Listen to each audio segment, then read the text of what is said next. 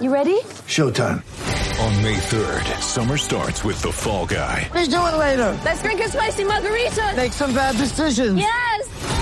Audiences are falling in love with the most entertaining film of the year. Fall guy. Fall Guy. Fall guy. That's what the poster said. See Ryan Gosling and Emily Blunt in the movie critics say exists to make you happy. Trying to make it out? Nope. Because I don't either. It's not what I'm into right now. What are you into? Talking. Yeah. The Fall Guy. Only in theaters May 3rd. Rated PG-13.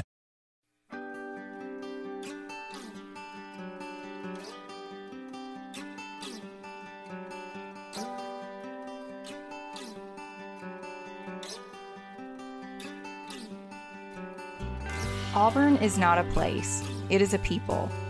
The loveliest village on the plains is more than a college sports venue, more than a university filled with historic buildings, more than a quaint little southern town. Its worth lies within its people, those that call Auburn home, whether that be for a single day at a time or for a lifetime. Much like our legendary Toomer's oak trees, our stories are the product of a firm foundation laid in the beginning of our Auburn story. These are the stories of the Auburn family. These are their roots.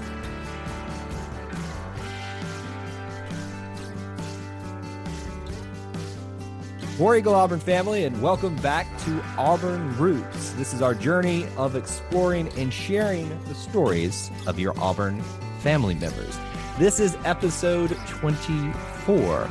We have a brand new guest on to tell us about what is the Auburn experience for them. Everything from sports, anything really that's orange and blue.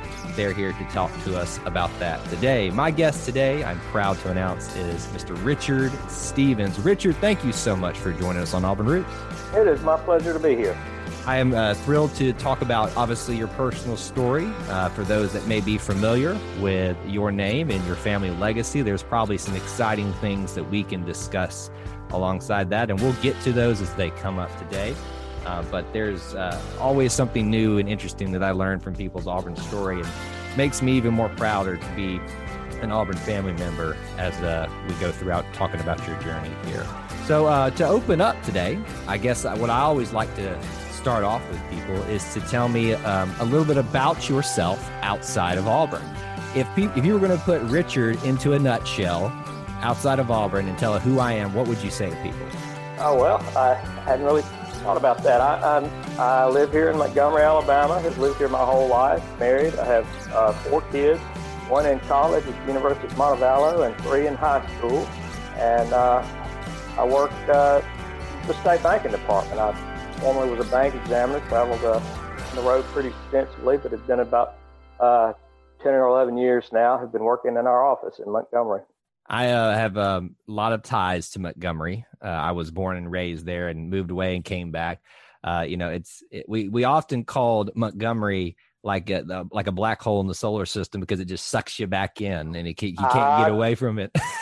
I tried to get away a couple of times and, and got out for about three months once, and uh, ended up getting transferred right back. So I've I've made peace with that now. You know, it's one of those things. I think once you realize this is where I'm supposed to be, it, it is obviously a great place to live, and I, I obviously have family there still, and so I, I never, you know, uh, try to make fun of it too much. But it's always one of those funny details I always like to bring up when I get a chance to talk to someone from Montgomery or the Gump, as Yes. they call it. Yes, well, uh, my parents live here. My or and my mother still, and uh, my wife's parents too. So it's home. It is. It is definitely a place. Wherever you make your home, wherever your family is, that is going to be home for you. Um, but here, here's the thing that I always like to kind of talk about with people about, uh, especially where they currently live and maybe even where they grew up at. The Auburn, Alabama, or the Auburn rival dynamic. You know, what's it like being an Auburn fan in Montgomery for you? I think a lot of people will be able to connect with that because there's a, probably a good population of this audience that, that is from Montgomery or at least the surrounding area. But if you had to describe being an Auburn fan in Montgomery, what's that like? I, think it's fantastic. I, I, I, you know, I remember growing up as a kid, and and you know, we struggled with that rivalry there during the, that time. And I, you know, I remember when we finally when we won that 17-16 game, and and then I, the the kids coming back the next year saying 35 to zip. I mean, that just still I remember it like it was yesterday. But you know, I work with a lot of good Auburn fans, and I work with a lot of good Alabama fans as well. Uh, you know, I, I see people making a lot about the uh, about the Auburn Georgia rivalry, and, and and I always enjoyed that rivalry. Mm-hmm. But I don't know any Georgia fans. Right. I know Alabama fans. I know Auburn fans. That's who I live around. So that's the rivalry to me. It's funny that you brought that up because I think personally this is a newer phenomenon phenomenon within the Auburn and Georgia fan bases that they've we've always been big rivals. The history is there. No one's going to argue that, but the intensity of it has kind of gone up a level. And I'm I'm still trying to figure out why that is. I actually currently live outside of Atlanta and even here I'm like you know, yeah, of course I'll, you know, have fun little jabs with them, but it's nothing like the Auburn and Alabama rivalry and having to live in a state with the opposite fan base for 365 days, especially after you lose that rivalry in football. That's not something that you can really compete with. So it's funny that you brought that up. I, I honestly don't get it, even still living here in Georgia, why that, that intensity has gone up. I, I loved going to the Georgia game back when I was in school and just thought it was tremendous fun. And, and it kind of makes me sad to think that it's gotten a little uglier. Yeah. Over the years. Not sure why that is. Maybe we'll figure it out somewhere down the line. But no matter how ugly that one might get, it can't beat uh, sometimes the ferocity that comes with being in the state of Alabama. Uh, speaking of which, and kind of going back to Montgomery, in your opinion, what's the breakdown of Auburn to Alabama fans in Montgomery? If you had to like put a percentage on it, I, I, it's probably a little heavier Alabama than Auburn, but, but I think it's evened up uh, over the past decade or two, and, and maybe 60 40, something like that.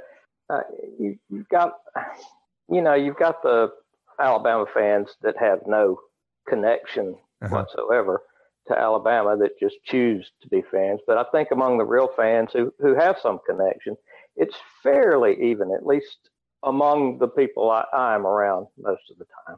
I, I, do agree with you that when I go back to Montgomery, it does seem that you see more and more Auburn. And I kind of wonder is that because, you know, Auburn is becoming such a popular place to move back to to start raising the family and it's getting too crowded there, it feels like at times, even though it's such a small little village. Um, so Montgomery is like the next logical choice, the next big city uh, for people to move to. So that could be kind of what you're seeing there as the, we'll call it the second Auburn, maybe. uh, but enough about the city. Let's get into sure. about your story a little bit and uh, kind of open up with the big question where does the Auburn roots of Richard Stevens begin? Is it at birth? Is it some other time?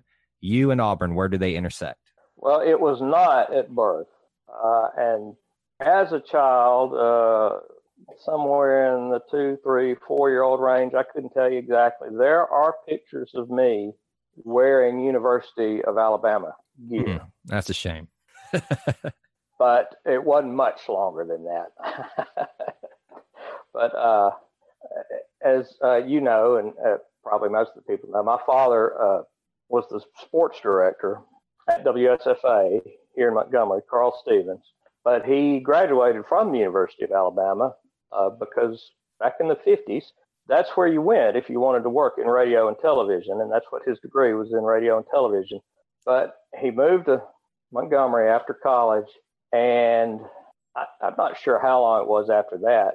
Of course, he started getting to know the people at Auburn, and then he ended up hosting Coach Jordan's, you know, weekly show, the Auburn Football Review, uh, and just became such friends with Coach Jordan and so many other people over at Auburn that as the years wore on, we just the tide turned, I guess, as they would say.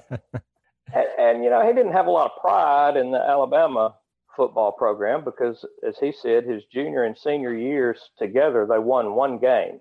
Obviously, a part of your story that people will find a lot of interest in is uh, having Carl Stevens as your father and the connection to Coach Jordan. You know, we look back at those times and with such nostalgia and fondness for people of of my generation we knew we didn't know coach jordan on a, a personal level or even have a more direct connection to him so he's looked at almost as this you know just very i'm trying to think of appropriate word for it but just important figure in, in, Auburn history that we just would never be able to reach or touch. And the fact that you had a somewhat direct connection to it is something that we're very jealous of. And even though your dad had some ties to Alabama, now was there any time in in your childhood that you thought considered a switch to the an Alabama or or anything like that?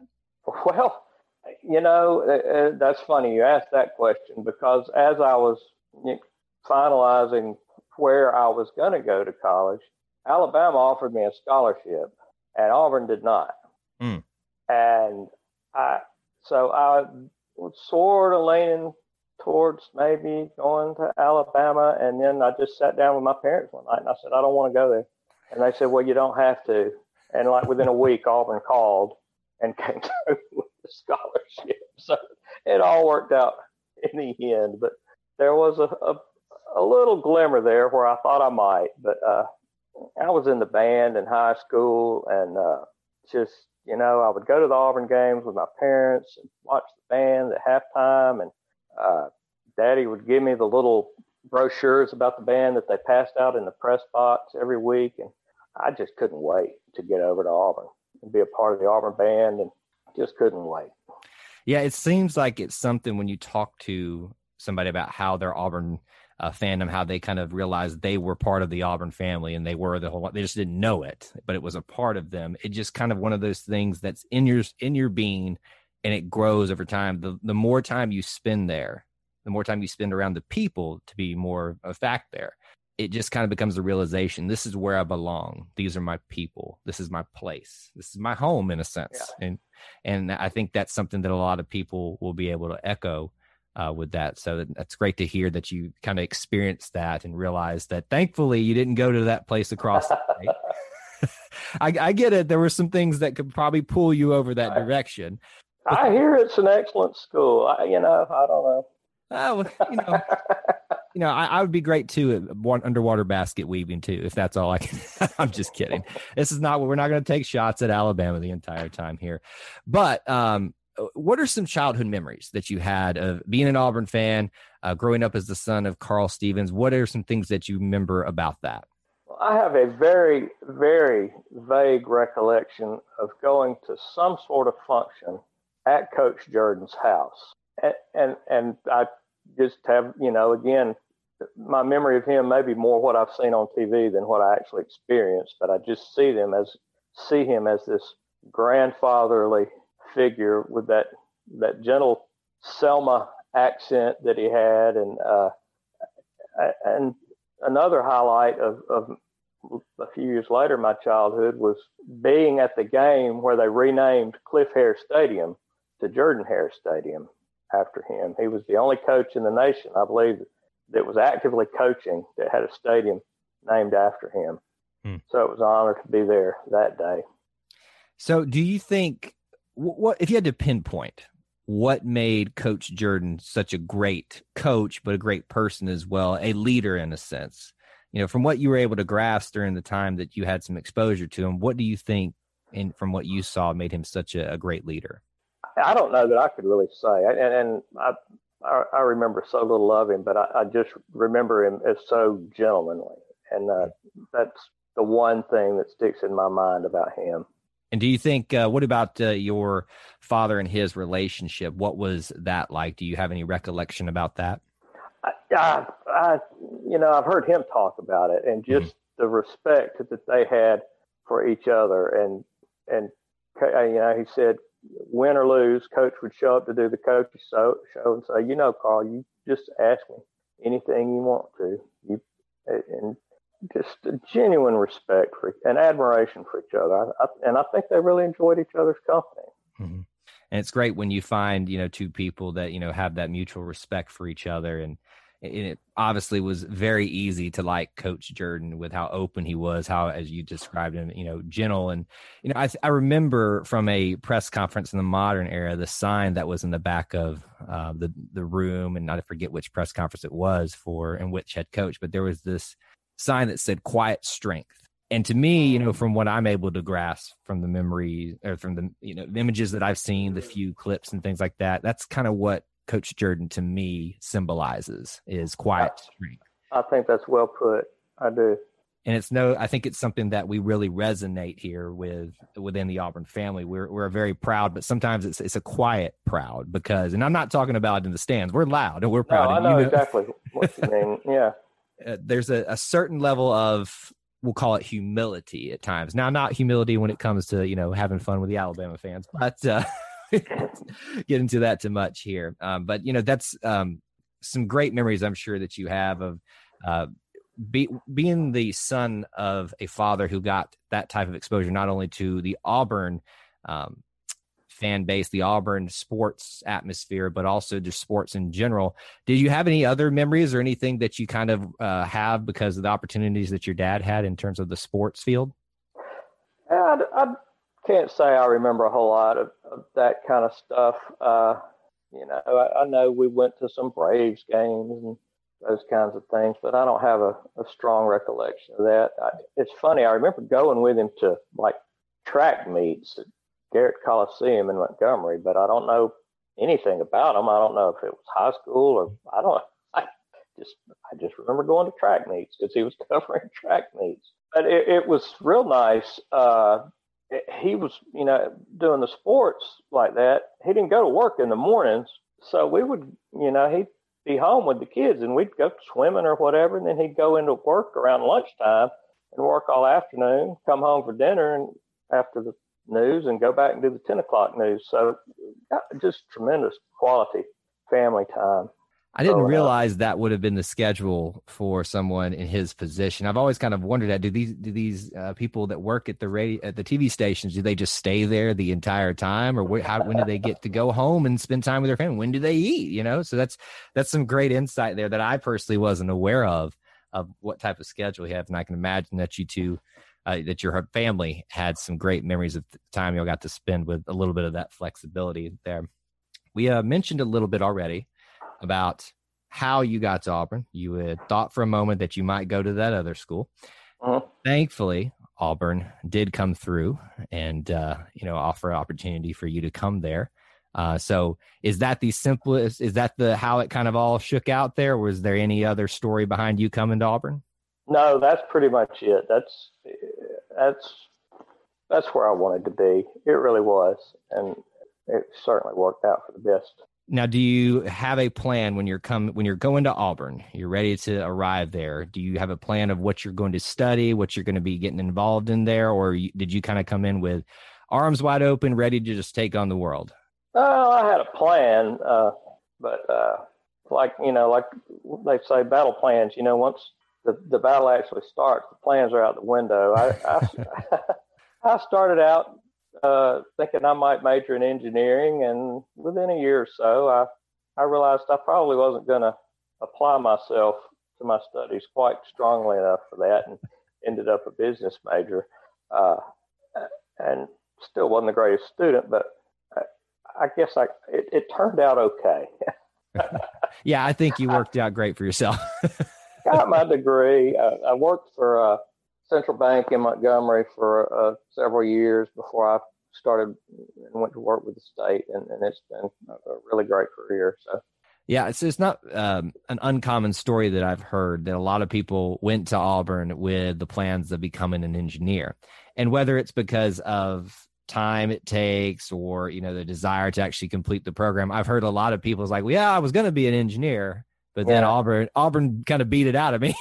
so it sounds yeah. like the engineering program was as tough as it is today. Yeah, I'm not going to blame it on Auburn. It was uh, it was me, but you know, I, I this might not be the right way to go about it, but I really, really did want to get over there and play in the marching band, mm-hmm. and and I got to do that. So so talk to me a little bit about that marching band experience. You know, did you start right away when you first arrived? Did you have to work your way into it, or what, what was that experience? Oh goodness, like? no. I I moved in uh, to Magnolia Dorm. I think a week and a half or two weeks before classes started. On my hall, there was me and one guy who was there for ROTC, and and we were there for band camp because you know school didn't start till late September because we were on a quarter system. So you had a couple of games before the band even got together. Mm-hmm. And uh, but then I get so it was a lonesome time. Got over there, you know, freshman in college all by myself in the dorm. but uh, there wasn't much time for being lonely because in band camp it was from sun up till late at night every day, and uh, I didn't love every minute of it. I sure loved it overall. you know, I find personally, you know, whether it be some other athletics analogy I can make there, the things that sometimes were the hardest at the time, we look back at the most fond uh, of our memories. You know, I can think back in in my life, uh, two a days in football in sure. high school. You know, hated it at the time, but there would there's not a day that goes by that I wouldn't give for just one more day of two a days, just to know that I could put the shoulder pads back on. And I can imagine it's probably the same for you. Band camp, I'm sure, was very tough. I had one. My my parents decided that uh, they were going that I was going to be in the band, not that I got to decide, and uh, put me through one year of band uh, I, I, always say to that band director, he was a saint for being willing to put up with me, a guy who had no musical talents, but I got an appreciation for what you have to go through at band camp. For for those people that may not have that experience, can you kind of describe a little bit what the Auburn band camp preparation to actually go out in the field is like? Well, you know, I, I don't have any idea what it's like now, but back then, uh, we, I just remember sitting there in that band room with that for that first rehearsal again, a little freshman. I played the trombone, sitting in that room that's crammed full of people, 350 or whatever people getting ready to play. And uh, we didn't warm up or anything. Dr. Walls came up, talked to us for a few minutes, and said, All right, everybody get up, War Eagle, up to, ready, go. And we started, and I'm not sure I played a single note. It was the loudest and fastest thing I'd ever heard. I was completely blown away by it. Oh, it was amazing. Uh, but it, it, was a tough week, you know. We'd practice indoors some on the music and a lot of marching practice outside and, and, and a lot of running too. It, it was, uh, you know, start doing a show and if something messed up, you'd have to start over and you're expected to run back to the beginning. It was, I was probably in the best shape of my life between that and walking to class back in the day.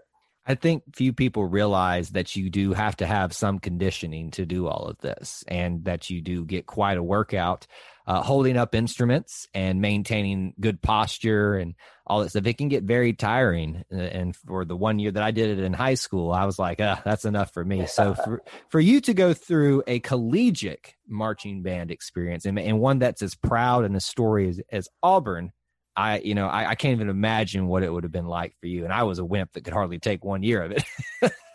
well, I, uh, and I managed to uh, stretch it into five years. I graduated in December. Uh, so I had five marching seasons and, and was a trombone section leader that fifth and final year. So I, I was real proud of that. Now it's funny you mentioned you stretched it into five years. Um, so now was that because you needed to extra time to finish up those credits, or or was it just you could you loved Auburn so much that you didn't want to leave?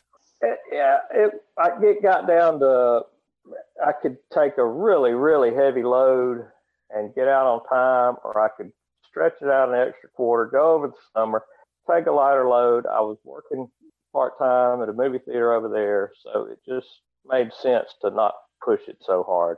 And uh, and getting that extra marching band season was a, a great benefit. I think students, you know, when people ask or I talk to them about what college experience is like, I always encourage them. Obviously, take your your studies very seriously because uh, you're there, you're paying money, or someone's offered you a scholarship to be there. So take that seriously, but find a way to you know have the experiences because this is going to be some of the most you know memorable times of your life, and I can say that for myself and so many others can as well you know, we we talked a lot about band and, and, starting off as an engineering student, moving on to business. What are some other things that you remember about campus life during the '80s uh, or the, the early to mid '80s? Uh, I just remember.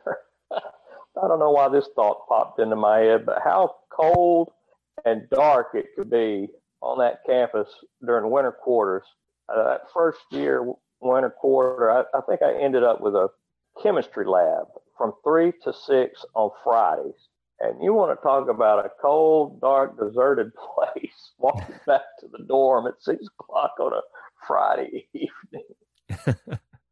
there was nobody there, but I also remember the excitement of uh, heading across campus for a pep rally on Thursday night or that kind of stuff.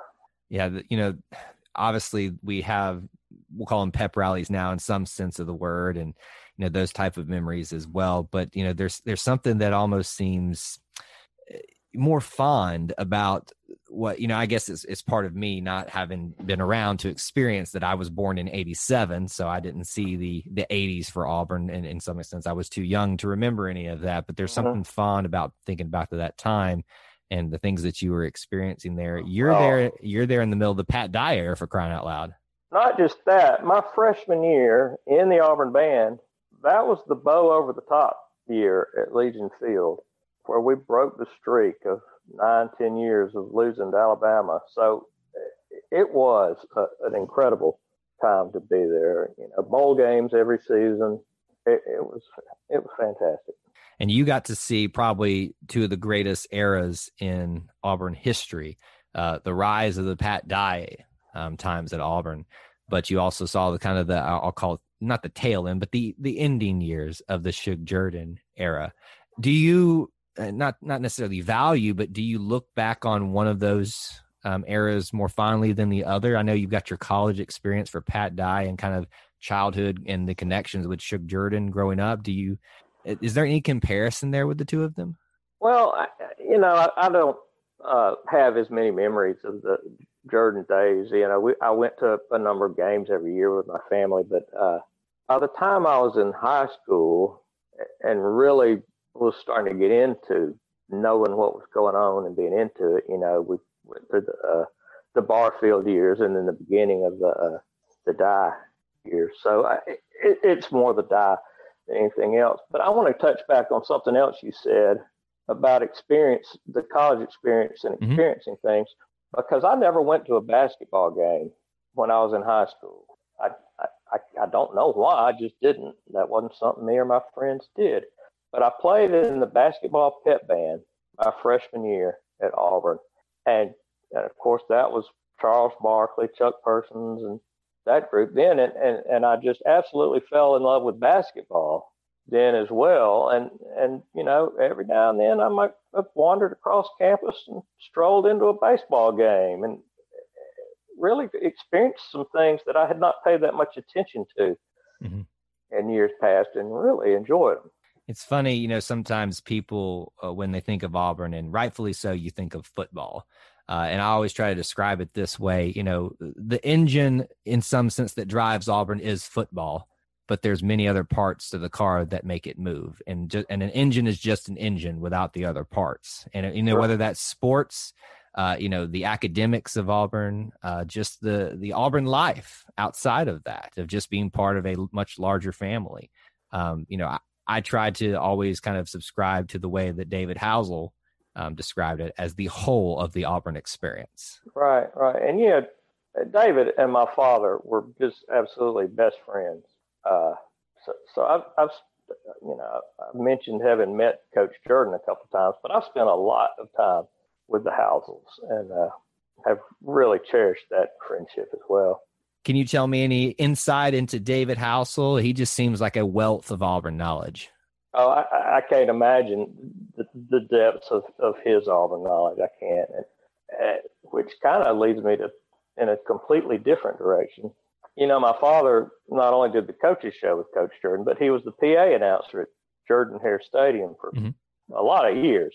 Uh, I don't know, 25 years or so. And he had a uh, one of his coworkers at WSFA Roger Thomas worked as his spotter in the press box for football. And Roger could tell you the score, I think, of every football game he had ever been to, how they scored, who scored. It was the most amazing thing I've ever seen. I get to the car sometimes and can't remember exactly what the score was. You know? that sounds like an engineering brain if I've ever heard one right there. I don't know if he's an engineer by trade, but uh, you know, someone that can, you know, recollect all that type of stuff. That's that's someone that needs to be an engineer.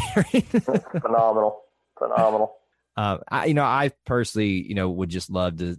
I wish sometimes that David Housel would just teach a course on Auburn history, everything, sports, um, mm-hmm. you know, the, the, whole thing. And I, I'd, I'd, I'd pay good money to sit in on that. He and his wife and my parents went to a lot of uh, uh, Broadway plays in Atlanta, particularly. Uh, and uh, every now and then one of the other couples that usually went with them wouldn't get to go, and they'd offer me a couple of tickets, and I'd get to go with them too. And so I spent time over there with them doing stuff like that, and just seeing them on game days and that kind of stuff. So let me go ahead and put this down on the checklist. You got to spend time with Coach Jordan, or at least had some family connections to him. You got to spend time with the Housels. You were there during the Pat Dye years, and you you experienced yeah, Bo over the top.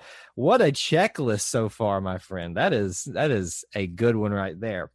And and and hear me out. I, you know, I've had my share of great Auburn experiences, but uh, I continue to find that I am more and more jealous of people as time goes on, especially when I hear about their times when they were students at Auburn. And you have a very uh, one uh, a story that makes me very, very envious.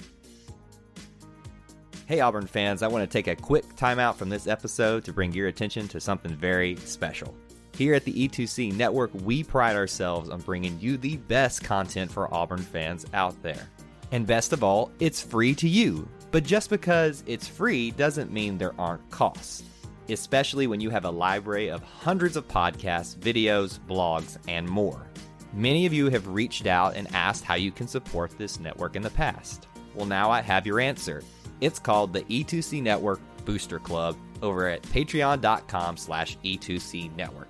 There you'll find a membership monthly reward system where you can sign up for as little as $1 and get different perks at different tiers.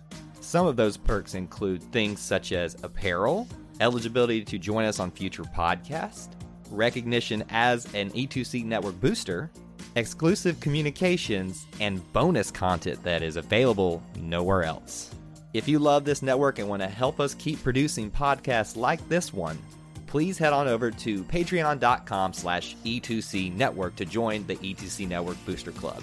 You can also get there by going to our website, e2cnetwork.com slash support.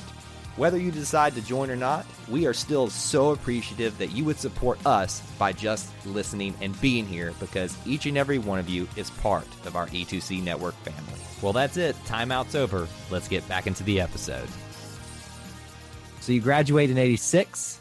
Yes. Uh, got your Auburn degree in hand. You mentioned that you went into the banking world uh, uh-huh. in Montgomery right after that. Um, did you, uh, you know, did you remove yourself from Auburn for a time, or did you kind of kind of keep connected to it? How how did life go out after graduation? Oh no, I I, I stayed fairly well connected to it. I I started buying my own season tickets right away instead of using my dad's tickets every week. Uh, and uh, we, we, stayed pretty regularly in touch. Uh, and I now, tell you, friends I've made, you know, through the band and whatnot over there, just through my whole life, I've, I've stayed close with those people. And uh, I, I, would imagine that those bonds have only strengthened over the years. Uh, you know, when you go through a, bit, a significant part of life together, and during college, whether that be in band or, or, or classes or things like that, and when you already have the the connection that's built around the Auburn family concept, and that only makes it so much better. So I know that you know one thing that many people will know about you is that you work up in the press box. Yeah. Uh, for the football games. When did that come about? How did that come about? Uh, well, tell me a little about that. I guess that's one of those. It's all about who you know right. situations. Uh, like I said, I bought season tickets for a number of years, but uh, my wife expressed a fundamental difference uh, one time, and I realized that forcing her to go to all the games with me might not be the best thing to do. She said one time, "I don't really mind going. I just hate that it wastes a whole day." And my thought was, what better way to spend a whole day? And I thought, okay, this is, and so I, I started talking to my dad, and he said, you know, why don't I see if I could get you to come help us up in the press box? We've got, you could answer the phone. There's, you know, a number of things you could do to help us up there. I'll see if I can't get you up there. So that I started helping out in the press box. I'd answer the phone, and you know, I'd take down scores back when they used to announce scores, and uh, you know people would uh, bring in announcements and that kind of stuff, and I'd try to kind of keep him help help him keep up with where he was on that kind of stuff. So I, I did that a little bit, and then the gentleman that worked the scoreboard one day, I think his daughter was a cheerleader at Vanderbilt, and they were having a parents' day there. but it was an Auburn home game. But he wanted to go be with his daughter, so he said, "Hey, Richard, if I show you how to do this, would you like to do this in a few weeks at such and such game?" I was like, "Oh, I would love to," you know. So uh, that's always been something I wanted to do. So he worked with me on how to run the scoreboard, and I, you know, so that that week, a few weeks later, came and went, and it all went well. And uh, from then on, I, about uh, one game a year or so, I would fill in, or even every now and then he'd just had me do a quarter, just so I would keep doing it. And then, uh, so after Daddy decided he didn't wasn't going to announce anymore, and Rick was going to be taking over, I reached out to Rick Smith and said, "Hey, uh, you know, my dad's been doing this forever, and I've helped out up there, and I, I think maybe I could be helpful to y'all as well." And he was like, "Oh, absolutely. Please come help us." And and so I worked a couple of years just doing the same kind of thing, answering the phone, helping with announcements with Rick Smith, and then uh, I got a call before football season one year, and, and the guy who'd been running the scoreboard before was having some health problems, and he said, I, I not going to be able to do that anymore. And I, I told him you should be the one to do it. So you should be expecting a phone call about that. And sure enough, so I've been doing it uh, ever since. You know, I guess my first reaction to that is in my mind, it's one thing to run the scoreboard for a high school or a rec league game, but you're running the scoreboard for the Auburn Tigers. That, has got to be nerve wracking, or was it for you at all? Yeah, it was at first, and and just to be clear, you know that big TV with the jumbotron and all that kind of stuff. I'm not doing all that. That's handled out of a television production studio. I'm I'm doing the kind of stuff you would do at a high school game, putting in the down and distance, the scores. A lot of people accuse me of messing up the clock, and I say, you know, the referees run the clock. I fix it when they ask me to. I don't run it when they say, please put one second back on the clock, I do that. Well, now we've got some clarification on that. So now you know when you're at an Auburn game that it right. is not Rick's Richard's, Richard's fault when they need time back on the. He's actually fixing the problem. But look, you know, we all know that the refs, we, we they're kind of the scapegoats. We all get mad at them anyway. If, oh, if oh, anything, sure. it's the red hat guy. Who, if he's still even out, do oh, they even? That, that is annoying. Nothing breaks the momentum of a game like the red hat guy stepping out on the field. So you're running this board. Is it bigger? Is it more complicated than a high school or just a, a basic kind of rec league type of thing situation? Well, honestly, I've never really done that, so I don't know. But I think it's got to be pretty much the exact same thing because it's the exact same information mm-hmm. you're putting in. And so when it says, you know, second and eight, up on the scoreboard and you see that big official second and eight. It's just me looking out the window going, ah, it looks like about eight. I've often wondered, you know, I know that, you know, um, for the radio announcers, they'll have spotters uh, to try to help them out. But I, have always wondered, you know, you you got to have a good eye to be able to guesstimate, you know, what what well, the, the down thing is, I'm kind of down near the south end of the field, so if they're up in that uh, northeast corner, it gets kind of hard to see sometimes. Uh-huh. And I would imagine, I do, are you, are you using binoculars? I, I, have binoculars, but I really don't use them for spotting the ball. Uh, That's pr- with my naked eye. And and for the first several years, I was sitting with Rick and his spotter, mm-hmm. so we would talk about it as well.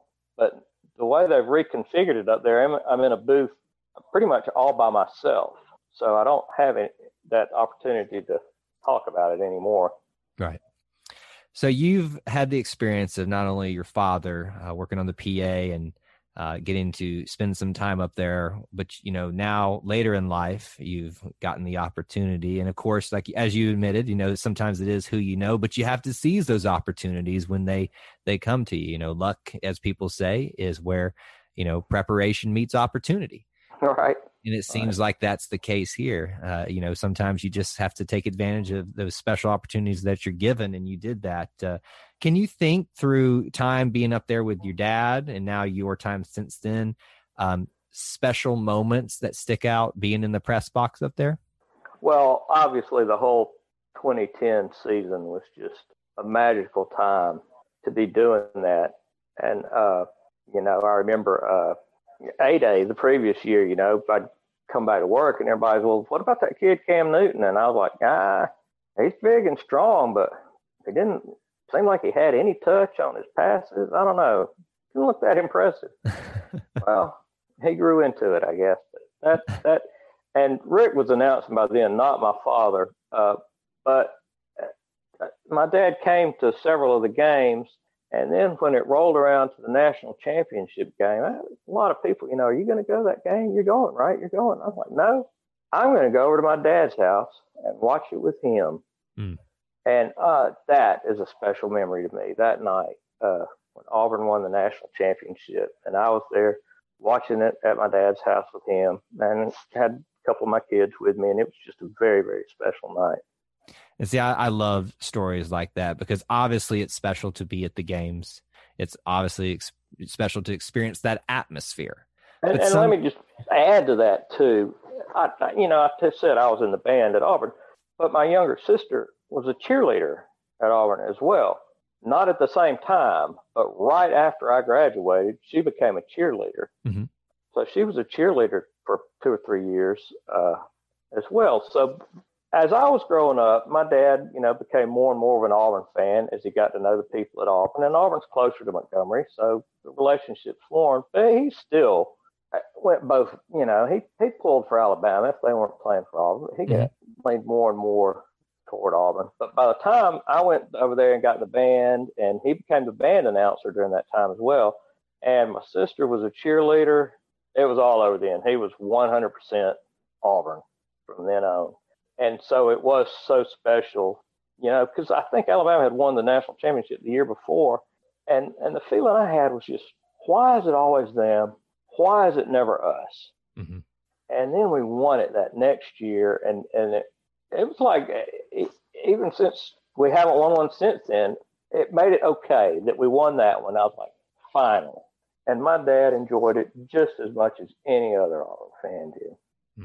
Yeah, I was I was going to say that you know the I think the greatest experiences are not necessarily where you are, but who you're with. Yeah, uh, during that time, uh, whether it's in the stadium, in a living room. Uh, you know, I'll never forget where I was uh, in downtown Auburn at a uh, the what was called the Auburn Baptist Campus Ministries, and I'll uh-huh. never forget storming the uh the streets you know with everybody else one of the first ones there. I i, I even made a makeshift flag out of a broomstick and an All auburn right. flag that was hanging up there and just ran down the street with it. So you know it would have been great. I'm sure you and i would have loved the opportunity to have been there but the special memories that you'll have with your father with all his history with this program with this um, this university uh, made that even more special for you any other things that stick out of your time so far working in the press box, uh, bigger games or special moments, special people you've gotten to meet? I, you know, I don't really have a lot of time for meeting folks up there, and it's it's kind of funny too. People often will ask me, especially early in the season, how so and so looked, and it's like I really. A lot of times, I don't know who's in the game, who's running the ball, whatnot, because I'm so focused on what I'm supposed to be doing it does take a fair amount of focus mm-hmm. to to keep up with that for the whole game. And uh, I tell you, the, of course, my other special claim to fame was to adding the second back uh, that uh, Coach Saban was so adamant about uh, there being a second left on the clock, and then Chris Davis running that ball back. Uh, that was just unbelievable. You know, I unbelievable, I'm... and to be standing there looking, you know, seeing it happen, and then you're looking. There's no flags out there anywhere. Am I really going to push this home team touchdown button? I mean, is that what actually just happened? And and then I did it. See, it's one thing for us, and I, I'll, I'll admit I was in the stands that night. Uh, you know, it's one thing for us to watch it happen, but you're actually making it reality by pushing that button over touchdown Auburn, game over. In essence, you are the one that took down Alabama. well, you made it a reality. Exactly, but but I did get to push that button. And the thing was, I thought Auburn, you know, it was a tie game. We were going to go to overtime. It wasn't like, you know, Alabama wasn't going to make that field goal. And, right. And uh, you know, if they had, it'd been a thing. But I just knew we were going overtime. I had the scoreboard and everything all set up for overtime. And said one second back on the clock. I'm like, oh great, okay. Well, how many timeouts did everybody have left? Because I got to put that back up there. And I wish I thought, you know. I thought our better chance. We had the momentum. I thought we would win in overtime. It did feel that way at the time, but in a, in a game of that magnitude at that moment, uh, you know, I don't know if you would agree with this, but I felt personally because I was on campus uh, basically for that whole weekend. There was an electricity that was in the air around campus from Friday and still obviously into Sunday after that fact. No, I think so. I think so, and and and it you know it harkens back to that uh, 1989 first time ever at Jordan Hare, and and the electricity that was in the air that day uh, was just you could feel it. It was unreal. Mm. Uh, I think it is. It was very similar and the views that you've had of obviously great games like that, but just you know even the more you know simpler times, uh, just just basic games where Auburn was supposed to win. I, I can imagine uh, there are many people that would love to be sitting where you are. Um, obviously, very nervous about working a scoreboard if they were them, but uh, that that'd be my my big thing is here. I'm going to mess something up. You know, if you, obviously if you don't have to share it if you don't want to, but have there been any funny mess ups that you've had working the scoreboard? Uh I don't know about funny. I, you know, I've been, I, I know one time at A Day, I left it on third quarter almost all the way through the fourth quarter. And, but nobody noticed that that was, I don't think anybody was paying any attention by then. Uh, you know, I, I, I'm not perfect and I do make mistakes and just try to get them corrected as quickly as I can. And, uh, yeah, you know, like anybody else. Do you think you'll you ever know, be what's able funny to? to me is is doing the down and distance and watching the officials out there. It it's funny how, and I've never been an official. I don't really know how it works, but it's funny how casual and loose it seems to be with where they put the ball between plays, and all of a sudden it gets down close to the first down, and they're measuring to the fraction of a millimeter when it can go, you know, a foot or two back and forth on an incomplete pass and nobody ever says anything. and it seems that they're a little bit more loose and free with certain teams. Uh, you well, know, I'm not, going, I'm not going, going there. Uh, I think we're all just doing the best we can, you know. But you know, I'll try to watch them one time, and I think they're spotting the ball with one foot, and then they put it by the other foot, and I'm like, oh, okay. Well, well that's why I went there for you, so you wouldn't have to be put in that position. uh, yeah, you know, that's an experience that I think many of us would love to see, you know, uh, and and be a part of. Do you think that you'll, you know, when the time is done that you are working the scoreboard, do you think it'll feel the same, or, or will you will you miss it, or how do you think that transition will happen for you? Well, I really don't know. You know, I ha- have taken my kids to some games over there, and you know, I don't get to enjoy it with them. I've had them up there to show them what I do, but then when the game starts, they've got to leave. And uh, so that's one thing is, you know, we've had uh, the Camellia Bowl and Montgomery Bowl start up here in town. And, and so my son and I have gone to that a number of times just because I want to go to a game with him. And I don't get to do that at Auburn. We, we did go to the Birmingham Bowl when Auburn played there because I, you know, I want to watch an Auburn game with him sometimes. And, uh, it's much different uh, watching the game as opposed to working the game. You know, you are still you're invested in a different way. Uh, you're definitely, you're having definitely. to be focused in some other areas where uh, uh, the rest of us are losing our minds on a you know 109 kickoff or ki- missed kick return. You're having to focus on do I push this button or not to actually make this legitimate. And, well, uh, well, make no mistake. As soon as I pushed that button, I pretty much went just as nuts as everybody else hey, I've seen the videos of the press box. I, don't know if I actually yeah. saw you in those videos at all, but if, if, you went half as crazy as everybody else, and everybody should have, uh, I'm sure you had a great old time after you were done with your responsibilities. Absolutely. So, you know, I don't want to sit here and say that we've covered every aspect of your Auburn story. Everybody's story is, is deep and wide and has all these special things. Is there anything, you know, that you would like to share from your Auburn roots that we haven't touched on before we kind of move into the final phase of your episode? I, I can't think of anything in particular right off. We've, we've covered a lot of different areas here. Uh, So I guess before we go into what's called the the final questionnaire, the not so rapid fire rapid fire questions, what does the Auburn family mean to you? And I know that's a very deep, broad question, but what does it mean to you? Well, I don't think it. Is. I mean, it, it's family. That's what it means. It, it's it's everything that word means. It's family. So let's move in to the not so rapid fire rapid fire questions if you're ready for those. I got 12 this Ooh. or that type of question favorite. Everybody hates me after this, so I hope that's not the case because I make you choose some things sometimes. Uh, and uh, you know, feel free to explain yourself. I might have to ask ask some explanations sometimes on a few of these, but if you're ready, we'll get started. Uh, I'm as ready as I'm going to get. I promise it's not that bad. Uh, the the previous contestants in this they always get nervous, but they always do a great job. So, question number one, and not so rapid fire rapid fire questions. Number one, orange or blue? Blue. Any reason why? I just, I, I love it's, it, you know, I think the orange sets off the blue well. Mm-hmm. The, the, blue makes the orange, the orange, I mean, makes the blue look good. But I, I think too much orange is not, uh, uh, I, I, like the blue. Too much orange, then then you're Clemson. It feels like. yeah. Right, right. Question two. Here's a tough one. Aubie or War Eagle? Well, now this is one that I have actually given some thought to, and and I got to go with War Eagle, uh, just because that is so flipping cool. Mm-hmm. An actual live eagle that flies around I, is just amazing.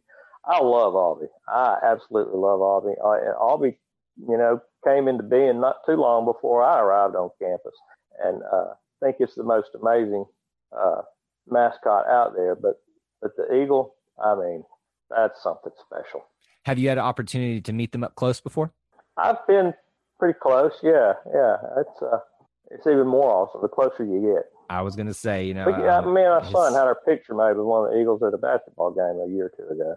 It's you, you, get an appreciation for how powerful and, in, in a way, potentially dangerous these animals are, absolutely. and the the level of training it takes for them to do this is absolutely incredible. Uh, and so, uh, you know, it's it's it's always fun to have that conversation with the no matter who the opposing fan is, even if especially when there's someone that's like distantly removed. I can remember having a discussion with Washington fans when we played them in a, an uh-huh. opening game. It's like, all right, tell me, are y'all Tigers or are y'all Eagles? I'm like, ah, it's not. You know, you have to go through the whole spiel again. Yeah. yeah. as confusing as they say they are, uh, confused they are, they say they are about it, they can't deny the awesomeness that is seeing an eagle fly with 87,000 people. Yeah, Absolutely. Question three What's your favorite part of the Auburn fight song? It can be a word, a phrase, an entire line, but favorite part of the Auburn fight song? Uh, I'm going to have to sing the whole thing to myself to. Uh, I, I got I think favorite part is uh, going to have to be ever to conquer, never to yield.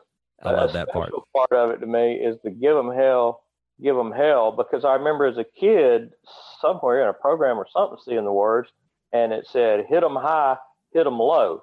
Mm-hmm. and then many years later, I was introduced to the give them hell version. the the uh, quote unquote adult version of it. Yeah, yeah. I always uh, hear Funny. stories about people saying that's the first time they got to cuss. yeah, definitely. uh, those are those are two great parts of the Auburn fight song. Question four for you think this might be an obvious answer, but we'll see. Your favorite Auburn athletics program of all time?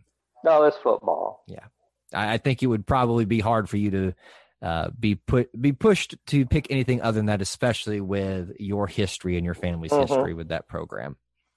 Question five: Your favorite Auburn athlete of all time? Oh, that's tough. It's it's. Uh, I'm going to go with Bo Jackson. I'm assuming that has mostly to do with being there during your college years and getting to be a experience that, getting to be a part yeah, yeah. of that time. But then, uh, you know, Charles Barkley. Uh, I just love Charles, and and he actually lived across the hall from me in the dorm for a week or two while they were doing some renovations at the athletic dorm or something. And it was just as cordial as he could be, and uh, so many other greats too. But I'm going to go with both. I can imagine what it was like to maybe see him walking down the hall, that giant man. Uh. it, oh, there was like a window at the end of the hall, and he would come out of the room, and it would just block out all the light. And you're like, you, you probably the first time it happens, you're like, uh, okay, what's going on? The second time happens, you're like, Charles, is that you? yeah. And I'm just a little short guy, you know. So very impressive.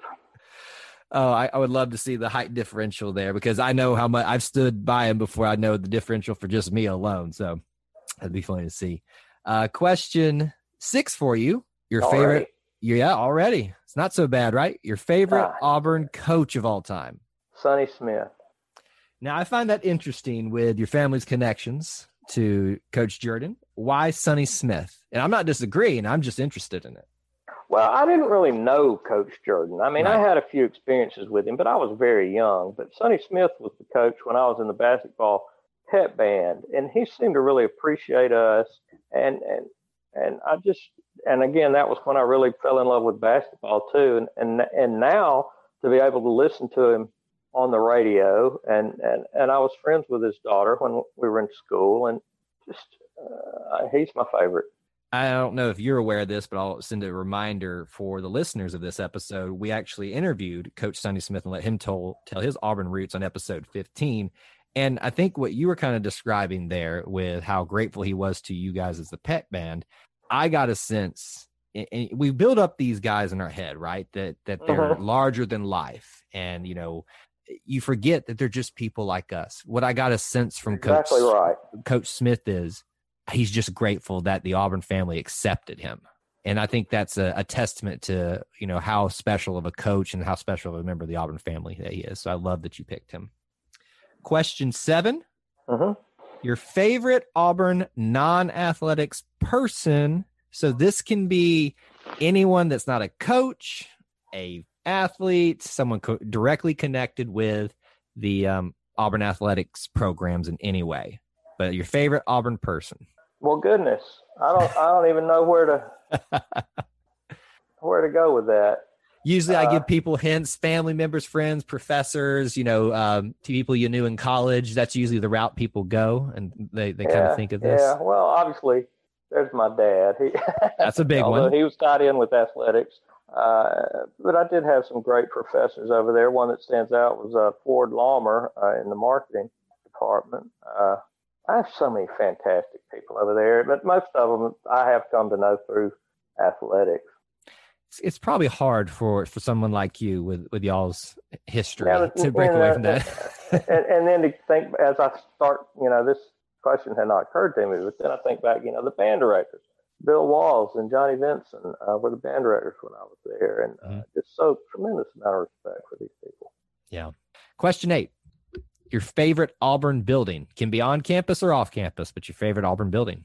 You know, my favorite building, at least one of them, would have been Foy Union, Mhm. uh, the Union building back in the day, where you had the War Eagle cafeteria downstairs there and the ballroom upstairs where there were events periodically. I saw Lewis Grizzard there one time and actually went backstage and talked to him. Uh, just uh, that was a building where I spent a lot of time, a lot of free time. Didn't have classes, but uh, enjoyed my time there. And I think those are great, you know, opportunities. Those type of buildings, obviously now, uh, with I, I believe it's called the Melton Student Union um, after Mhm. Harold Melton. Uh, I knew it just as the Auburn Student Union when I was on campus. Uh, but those are great places, obviously, where you can get continue to build the whole of the Auburn experience. Whether you're just getting food, because we all know every college student's starving, Right, right. uh, but you're going to you know dances and concerts and just meetups and you know there's always people there trying to get you involved in this activity and you know one of the funny things that i always remember my time on campus is going across the quad trying to avoid everybody trying to get you to sign up to do something All right, right, i don't right. know if you had that experience Oh, sure. But uh, that happened in the in the student union as well for us uh, so the student union for uh, old foy as we call it I, I hope that they figure out something more to do with it in the future and i hope they can kind of retain some of the history of it too because right now it's just kind of sitting there you know Right, right. for a multi-purpose thing uh, question nine your favorite auburn place to eat Well, gosh, uh, and, and I really don't eat over there much anymore. But uh, I lived in an apartment right over by Guthrie's, and I loved Guthrie's, and I mm. ate there all the time when I was in school. now are we talking on the one on Opelika Road. Is that what we're talking about? Yeah, yeah. I lived. I think it was Arcadia Apartments, just right there by it. And my roommates and I would walk over there all the time. And now, before they tore it down, that was a frequent place for me as well, uh, because I live not in Arcadia, but uh, very close to that. Um, in fact, I had to pass it every day to go to class or to, uh, you know, go to the campus for games and stuff like that. Uh-huh. So many, much money was spent at the uh, Guthrie's alongside you. So I understand the love for it. Oh, and we would play. You know, we play a lot of afternoon games back then, and that that was always my post game meal was I'd get home, get on my band uniform, get a shower, and run over to. It's easy, it's fast, it's pretty good too. So it and makes a lot of sense. yeah, and relatively cheap back then. And every college student knows quantity for less food is the big thing that you try to get there. Question 10 Your favorite Auburn tradition. So I know this can be very broad. Um, so this can be sports or non sports related. It can even be something that's real personal for you that nobody else would have, but your favorite Auburn tradition for yourself. Hmm. You know that there there are so many great traditions, and, and and some I have not taken part in as much as others. Like the rolling of Toomer's Corner, I've done a few times, but I haven't really been up there all that much. Uh, but I think the Tiger Walk is just a fantastic tradition, and then the the Eagle Flight is a more recent tradition, but uh, I couldn't think of anything more stirring than that. It is something that is uniquely Auburn. And uh, you know, it, it's it's very special. That's part of the announcement, isn't it? In a Yeah. tradition that is uniquely, yeah. I believe so. There's, there's probably a reason I quoted it that way because I've had it drilled into me. I think I've heard that before. Might have been something that I've heard a few times and just spit it out verbatim now. It's like repetition, repetition. Um, that's a great pick, though. But question 11 Your favorite Auburn memory. You think of this memory when you think of Auburn. You know, I remember a crisp, cool autumn night walking across campus to a pep rally.